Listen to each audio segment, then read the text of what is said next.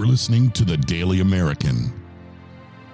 Now, here's your host, Dan the Man.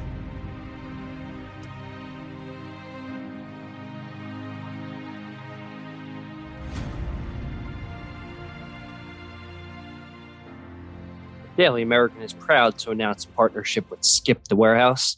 Skip the Warehouse is a United States Marine Corps veteran owned and operated HVAC distribution center, which ships all across the great United States of America. Whether you are a contractor looking to partner with the distributor or simply a homeowner looking to replace a filter, skipthewarehouse.com is the place to go for all of your heating, ventilation, and air conditioning parts and equipment. We're back with the Daily American, Stand the Man. I'm here with Mr. Jon David. Jon is reporting to us live from Colorado. Jon, welcome. Thanks, man. It's good to be here. Absolutely, Jon. Now, you know, I don't know Jon personally, um, but he certainly has a story, perseverance, and uh, we're going to hear it today. And this, this is going to be a special one. So make sure you guys are tuned in, whether you're driving to work or or just you know, in the gym, whatever whatever you do when you listen to, to your Perseverance podcast, the Daily American, just uh, make sure you're paying attention to this one. Jon, why don't you kick us off with uh, with where you were born and a little bit about your childhood and your background? Cool. Okay, that's an easy enough question for sure, man.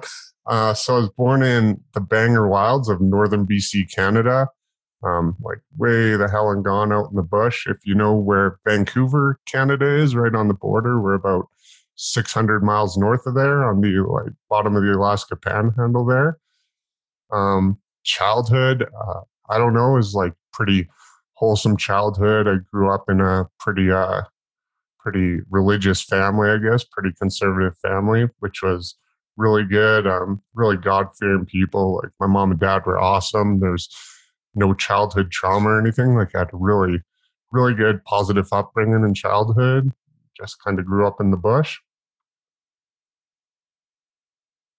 yeah, I don't know too much about Canada myself. Um, sure, you know everybody's familiar with Canada, obviously, but as far as Vancouver and where it's at, uh, logistically, no, I'm not the guy. But with that being said, um, I, I, assume it was more like growing up, like you know, uh, like you said in the what's the uh, phrase you used in the banger wilds of northern BC. There you go. So it's you know it's it's a heavily wooded area, I would assume. Oh, for sure, man. A lot of hunting, a lot of fishing cool. That's pretty awesome to pick up those uh those hobbies as a kid out there in the wilderness. Yeah, for sure, man. And right now you are in Colorado. Where are you at in Colorado? I'm in this little town called Alamosa. I'm totally gonna nerd out on it for I'll do like as quick as I can here. So um Alamosa is in the San Luis Valley, which is uh, the southern bottom of California. So it's actually a high valley desert. So it's at 7,000 feet of elevation on average. So it's really weird because the Rio Grande starts up here, the headwaters start up here, and it's just uh, this super dry desert, but then it's surrounded by the Rocky Mountains, like tons of 14,000 foot, 18,000 foot peaks. And it's just this super weird dichotomy between these soaring peaks and just this scrub brush desert. It's pretty cool place, man. That's awesome. It sounds like you're enjoying it a lot. What are you doing out there? Um, so after I was diagnosed with cancer and like um, all of this happened kind of uh, in January of this year, everything kind of hit the fan, came to a head to me. Travel's always been a huge passion of mine. And so I was like, you know, life's too short. And I don't give a shit. I don't give a shit about doing the nine to five, man. I don't care about you know, I can get by on really little. So I just started traveling, and my plan is to just travel and see the world. Wow, that's pretty. That's pretty awesome, Jon. Why don't you talk to us a little bit about? Um, you know, I don't want to harp on the on the unfortunate circumstances you're going through, but why don't you touch on, uh, you know, what life was like before the diagnosis, and then, you know, what kind of cancer it is, and um, maybe what the doctors have, have told you. Cool, for sure, man.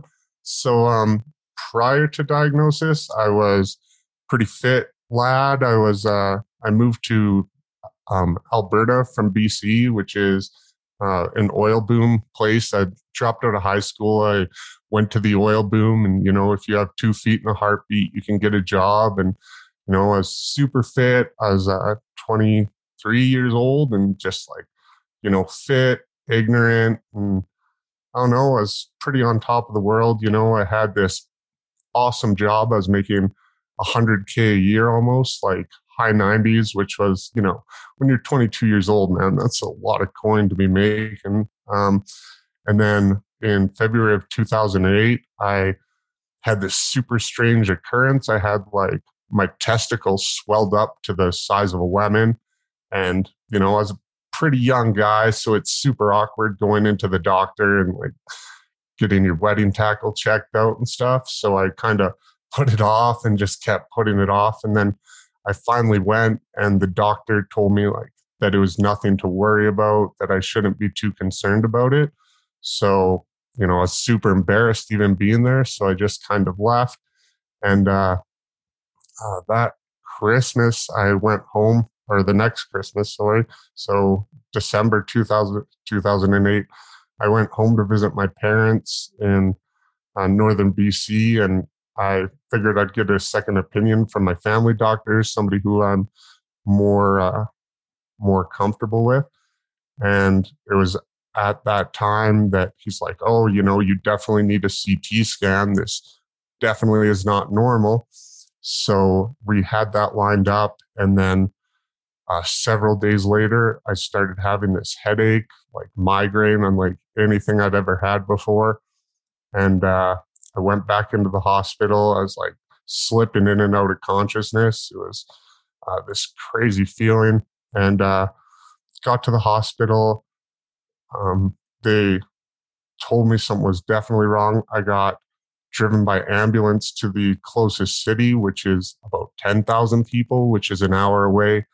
I saw a specialist there. He called Vancouver, which is about eight hours away. Uh, the specialist in Vancouver told them to do some tests. They ran some tests. They figured that I had brain cancer, uh, choriocarcinoma, and I was put on a medevac flight to Vancouver. Wow. And when, so when did all of this go down? Uh, it started in December 2009. Okay. And then when you were on the medevac, what year was that? That was uh, like February, two, like okay. So very so early February. Okay.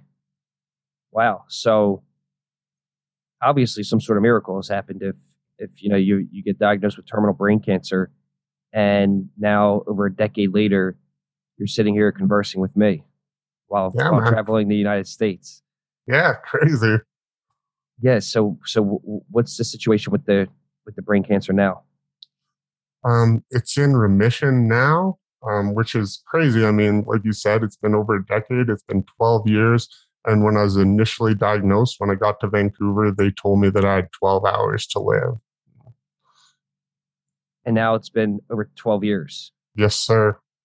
um do you so what um i mean is this just like a an anomaly like like what, what do you- have any evidence or anything to what has happened or is it just strictly god in my opinion How do you mean, like evidence to what's happened? Sorry. like uh did, did you did you go through treatment did you did did the did chemo kick the cancer's ass and then you know what what happened Okay. Um, so like, um, I had several reoccurrences, but upon initial diagnosis, I got to Vancouver. They said I had 12 hours to live. My dad had been on the medevac flight with me, and you know, he's like, "No, we need to. We want a second opinion." It's like, "Well, you need to get one because you know your brain, your kid's brain is hemorrhaging, and he has 12 hours to live." So we doubled down. We're like, brain surgery sounds great. So um, I got four craniotomies initially, and then I got put onto um, etoposide chemo treatment for um, about four or five months. awesome and since then it's been um Mm, been remissed no, I had what has it, it's Yes, came sir. back a couple Yeah. times. Wow, Jon, that's an uh, that's incredible, man. You are certainly uh, extremely fortunate to to be here with us today with with being diagnosed with terminal brain cancer and given 12 hours to live. That's uh yeah, man, so lucky. yeah. God bless you. What um so did you when did you quit your job to to start traveling?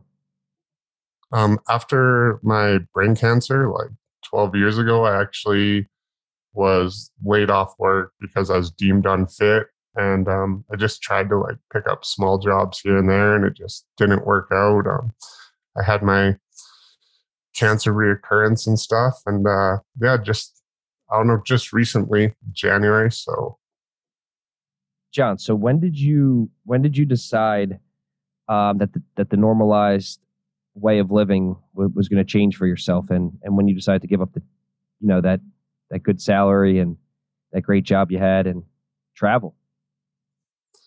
Well, it all pretty much started like upon diagnosis, but then it just became more and more apparent that that's what I should be doing through the years as I, you know, did small trips throughout the years. And then in uh, January of this year, I just decided that, you know, I'm 35 years old now. And I mean, there's no time like the present. I'm not getting younger. And I might as well just go for it. And, you know, it was always like, well, do you have the money to do it? Can you support yourself? And I mean, you just crank the dirt bag level up to 11, just do it, man. Just grit your teeth and go for it, right?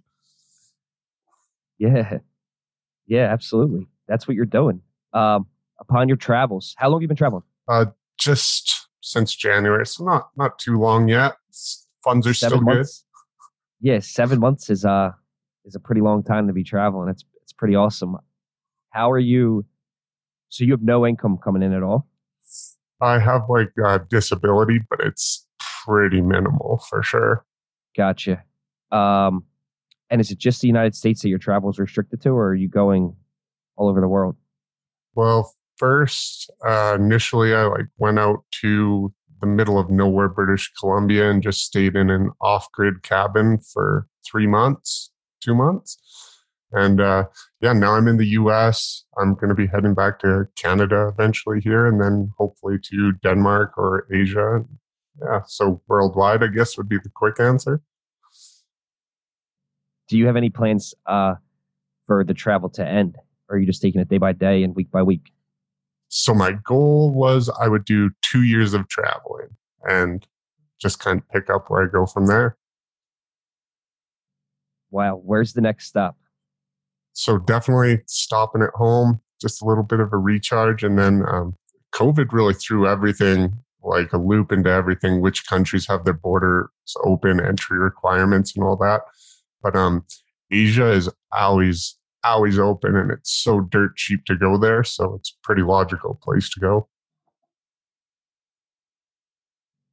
Yeah, you could definitely Oh, save, for save sure. some coin For sure, in man. Asia.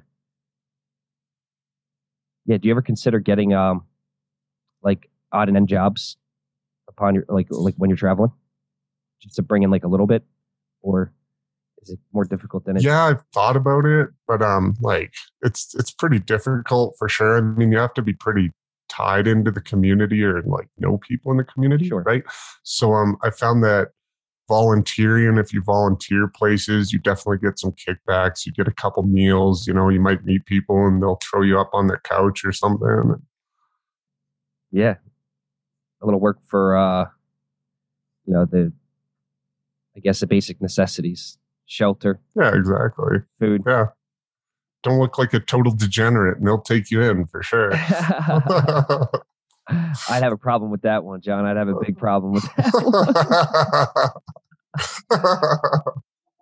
But hey, man, you're 35. You're, uh, I mean, this is the life, you know, obviously overcoming and your ability to fight back against a 12 hour diagnosis um, of your life expectancy. And, you know, 12 years later, as the time went on, you decided, you know, I got to start living. So you're, you're out there traveling the world, man. That's, that's something to be super proud of. Um, and it's, certainly really ballsy. I know that, Jon. Yeah. or stupid. I don't know, man. I don't know.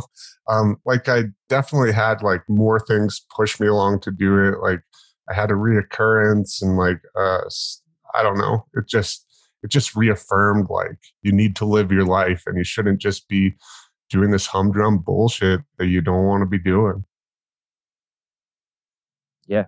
We never know um nobody does. Nobody knows when their when their last day on this earth is and you got to take you got to take full advantage of every opportunity and every single hour that that you're living and breathing. Absolutely, man. For sure. It sounds like you're doing that exactly, Jon. trying, man, for sure.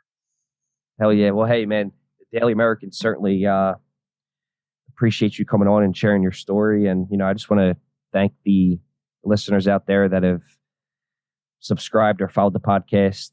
Um, we are up on YouTube for, for visual audio purposes. Um, definitely got some, some good interviews up there. Check them out. Anybody who's rated the podcast on, on Apple iTunes, I, I appreciate it a lot. Um, we're trying to do something special here. We're just telling the stories of struggle and uh, perseverance. And, you know, Daily American certainly appreciates every listener out there. And, Jon, we, we welcome you back at any time. Thank you so much, man.